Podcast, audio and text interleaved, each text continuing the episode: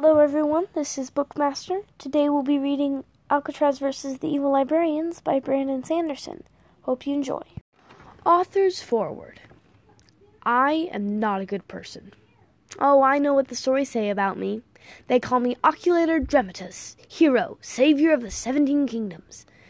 Those, however, are just rumors. Some are exaggerations, many are outright lies. The truth is far less impressive. When Mrs. Mr. Bagsworth first came to me, suggesting that I write my autobiography, I was hesitant. However, I soon realized that this was the perfect opportunity to explain myself to the public. As I understand it, this book will be published sim- simultaneously in the Free Kingdoms and Inner Libraria. This presents something of a problem for me, since I will have to make the story understandable for pe- to people from both areas. Those in the Free Kingdoms may be unfamiliar with things like bazookas, briefcases, and guns. However, those in Libraria, or the Hushlands, as they are often called, will likely be unfamiliar with things like oculators, Crystin, and the depth of the librarian conspiracy. To those of you in the Free Kingdoms, I suggest that you find a reference book. There are many that would do, to explain unfamiliar terms to you. After all, this book will be published as a biography in your lands, and so it is not my purpose to teach you about the strange machines and archaic weaponry of Libraria. My purpose is to show you the truth about me, and to prove that I am not the hero that everyone says I am. In the Hushlands, those librarian controlled nations such as the United States, Canada, and England, this book will be published as a work of fantasy. Do not be fo- fooled. This is no work of fiction, nor is my name really Brandon Sanderson. Both are guises to hide the book from librarian agents. Unfortunately, even with these precautions, I suspect the librarians will discover the book and ban it. In that case, our Free Kingdom agents will have to sneak into libraries and bookstores to put it on shelves. Count yourself lucky if you found one of these secret copies. For you Hushlanders, I know the events of my life may seem wondrous and mysterious. I will do my best to explain them. But please remember that my purpose is not to entertain you. My purpose is to open your eyes to the truth. I know that in writing this I shall make few friends in either world. People are never pleased when you reveal that their beliefs are wrong. That but that is what I must do. This is my story. The story of a selfish, contemptible fool. The story of a coward.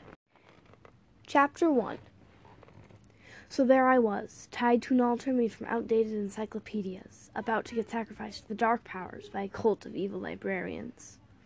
As you might imagine, that sort of situation can be quite disturbing. It does funny things to the brain to be in such danger. In fact, it often makes a person pause and reflect upon his life. If you've never faced such a situation, then you'll simply have to take my word. If, on the other hand, you have faced such a situation, then you are probably dead and aren't likely to be reading this. In my case, the moment of impending death made me think about my parents. It was an odd thought, since I hadn't grown up with them.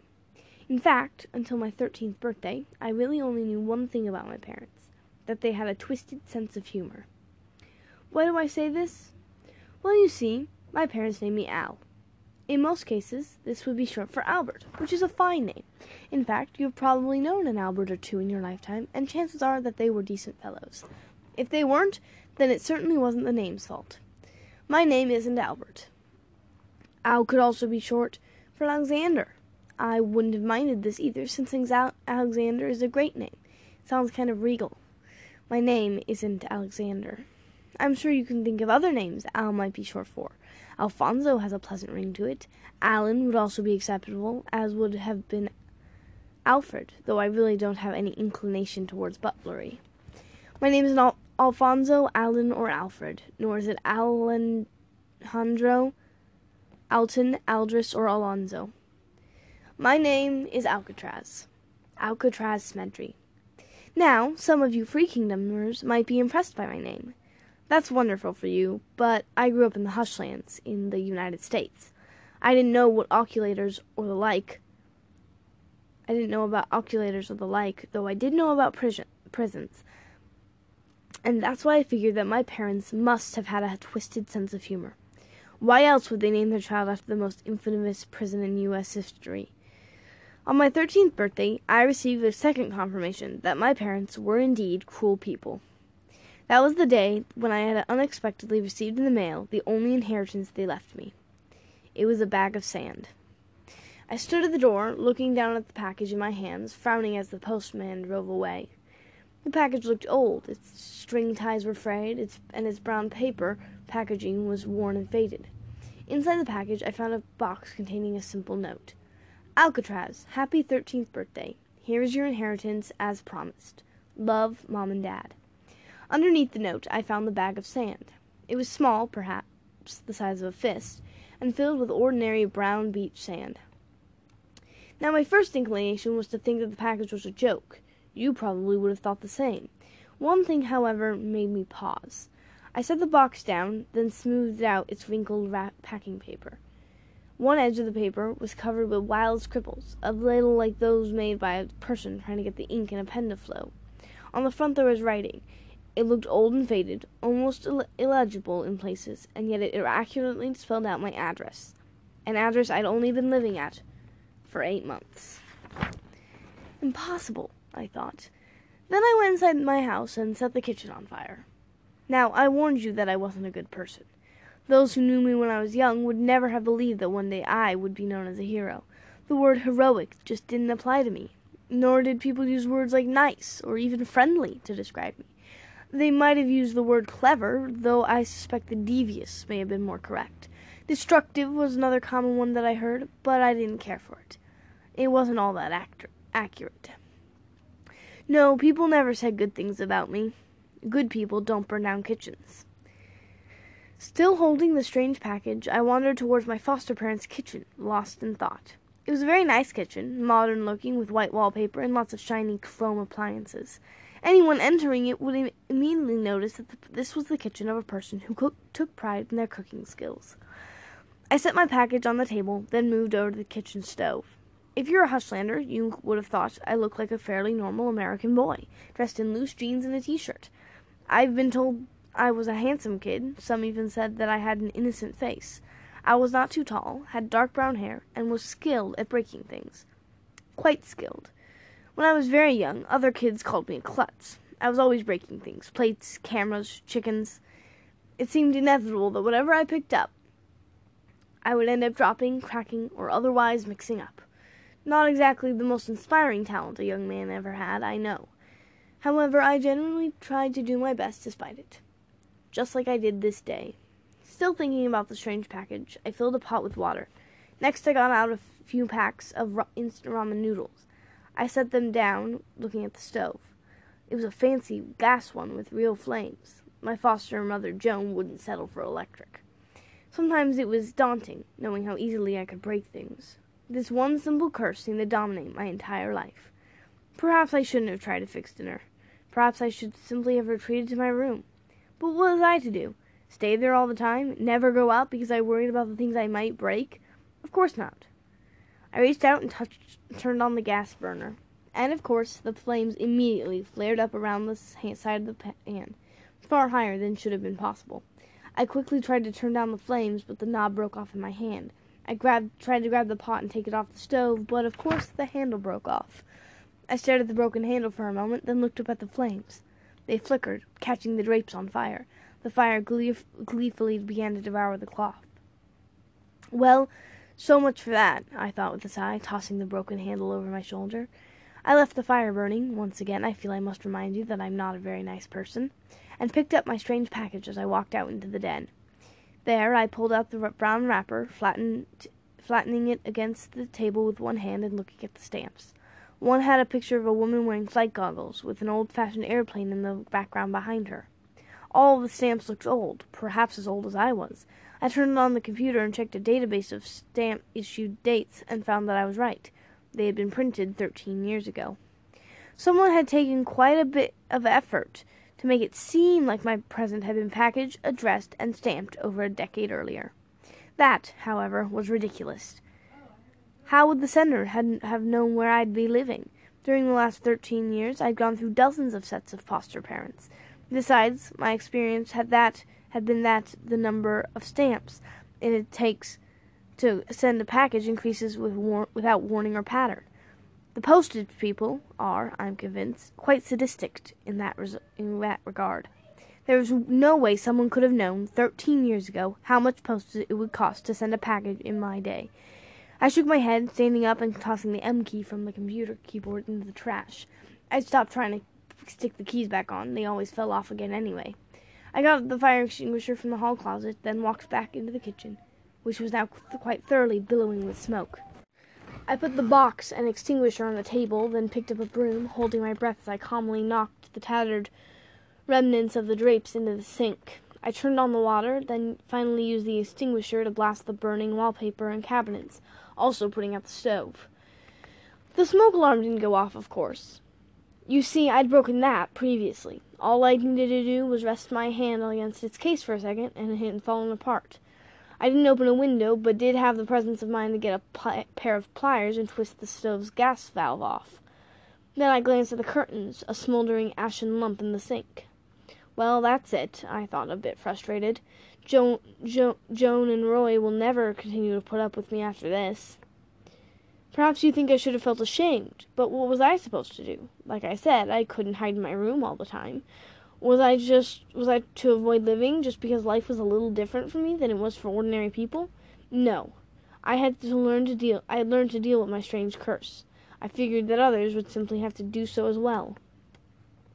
I heard a car in the driveway. Finally realizing that the kitchen was still rank with smoke, I opened the window and began to, using a towel to fan it out. My foster mother, Joan, rushed into the kitchen a moment later. She stood, horrified, looking at the fire damage. I tossed aside this towel and left without a word, going up to my room. That boy is a disaster! Joan's voice drifted up through the open window into my room. My foster parents were in the study down on the first floor, their favorite place for quiet conferences about me. Fortunately, one of the first things that I'd broken in the house had been the study's window rollers, locking the windows permanently open so that I could listen in. Now, Joan, said a consoling voice. It belonged to Roy, my foster father. I can't take it, Joan sputtered. He destroys everything he touches. There was that word again. Destroy. I felt my hair bristle in annoyance. I don't destroy things, I thought. I break them. They're still there when I'm finished. They just don't work right anymore. He means well, Roy said. He's a kind-hearted boy.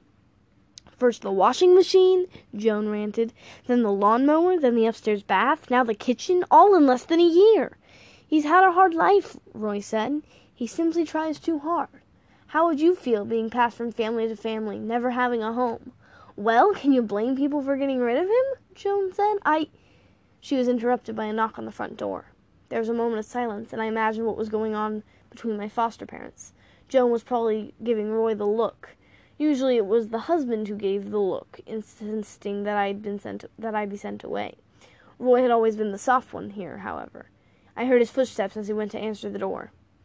Come in, Roy said, his voice faint, since he now stood in the entryway. I remained lying on my bed. It was still early evening, the sun hadn't even set yet.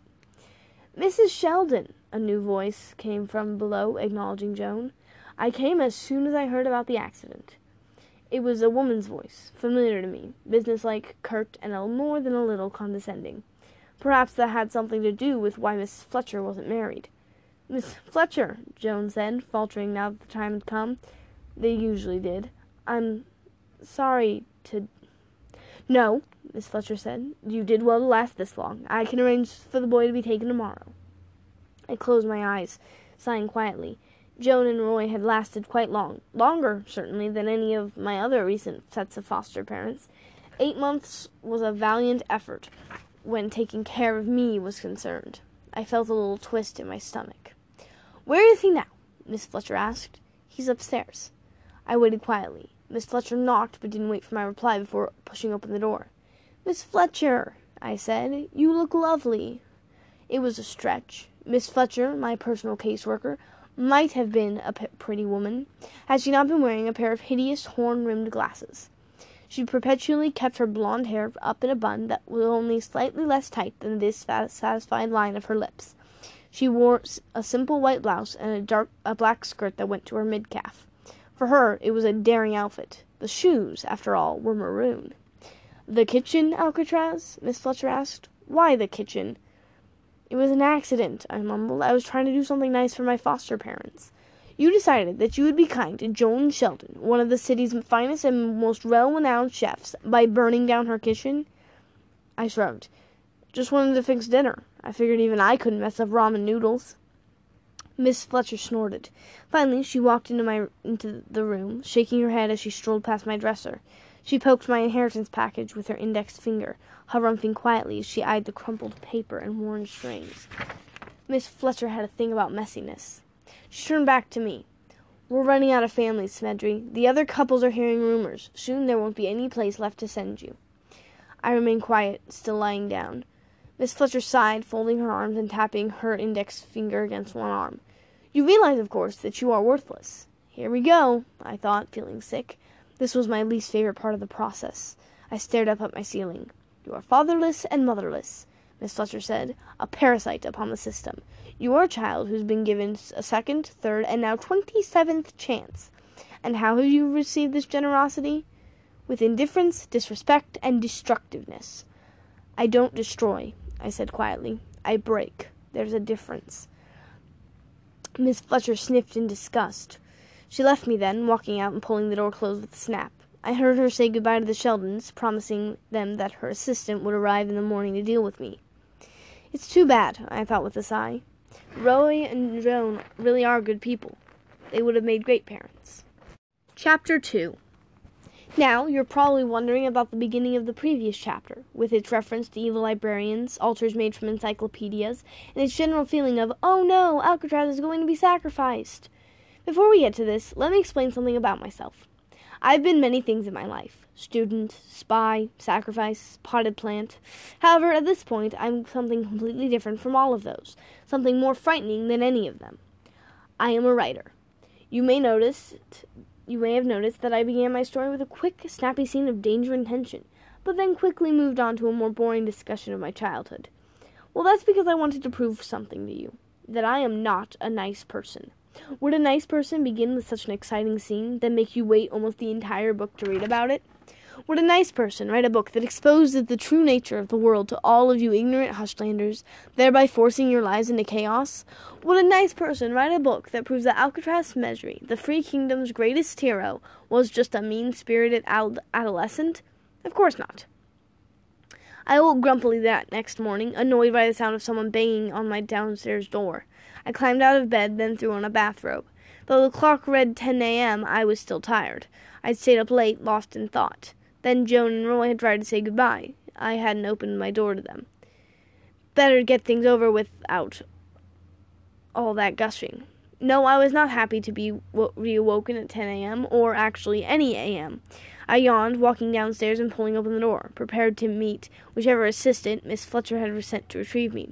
Hell, I said, I hadn't intended to swear, though, but a boisterous voice cut me off before I could get to the O. Alcatraz, my boy, the man at the doorway exclaimed. Happy birthday! Oh, I said. You shouldn't swear, my boy, the man said, pushing his way into the house. He was an older man who was dressed in a sharp black tuxedo and wore a strange pair of red tinted glasses. He was quite bald, save for a small bit of white hair running around the back of his head, and this puffed out in an unkempt fashion. He wore a similarly bushy white mustache, and he smiled quite broadly as he turned to me, his face wrinkled, but his eyes alight with excitement.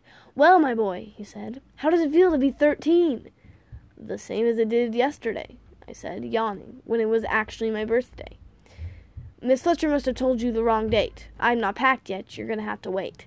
I tiredly began to walk down toward the stairs. Wait, the old man said. Your birthday was yesterday? I nodded. I'd never met the man before, but Mrs. Fletcher had several assistants. I didn't know them all. Rumbling Rons! the man exclaimed. I'm late! No, I said, climbing the stairs. Actually, you're early. As I said, you'll need to wait. The old man rushed up the stairs behind me. I turned, frowning. You can wait downstairs. Quickly, boy, the old man said. I can't wait. Soon you'll be getting a package in the mail and. Stop. You know about the package? Of course I do, of course I do. Don't tell me it already came. I nodded. Blistering Brooks, the old man exclaimed. Where, lad? Where is it? I frowned. Did Miss Fletcher send it? Miss Fletcher? Never heard of her. Your parents sent that box, my boy. He's never heard of her? I thought, realizing that I'd never verified the man's identity. Great. I let a lunatic into the house. Oh, blast! the old man said, reaching into his suit pocket and pulling out a pair of yellow tinted glasses. He quickly exchanged the light red ones for these, then looked around. There, he said, rushing up the stairs, pushing past me. Hey, I called, but he didn't stop. I muttered quietly to myself, following. The old man was surprisingly spry for his age, and he reached the door to my room in just a few heartbeats. Is this your room, my boy? the old man asked. Lots of footprints leading here. What happened to the doorknob? It fell off, my first night in the house. How odd, the old man said, pushing the door open. Now where's that box? Look, I said, pausing in the doorway, you have to leave. If you don't, I'm going to call the police. The police? Why would you do that? Because you're in my house, I said. Well, my ex house, at least. But you let me in, lad, the old man pointed out. I paused. Well, now I'm telling you to leave. But why? Don't you recognize me, my boy? I raised an eyebrow. I'm your grandfather, lad, Grandpa Smedry, Leavenworth Smedry, oculator dramatis. Don't tell me you don't remember me. I was there when you were born. I blinked, then frowned, then cocked my head to the side. You were there? Yes, yes, the old man said. Thirteen years ago. You haven't seen me since, of course. And I'm supposed to remember you? I said. Well, certainly. We have excellent memories, we Smedrys. Now, about that box. Grandfather. The, the man had to be lying, of course. I don't even have parents. Why would I have a grandfather? Now, looking back, I realize that this was a silly thought. Everybody has a grandfather. Two of them, actually. Just because you haven't seen them doesn't mean they don't exist. In that way, grandfathers are kind of like kangaroos. At any rate, I most certainly should have called the police on this elderly intruder. He has been the main source of all of my problems ever since. Unfortunately, I didn't throw him out. Instead, I just watched him put away his yellow tinted spectacles, retrieving the reddish tinted ones again. Then he finally spotted the box on my dresser, scribbled on brown paper still sitting beside it.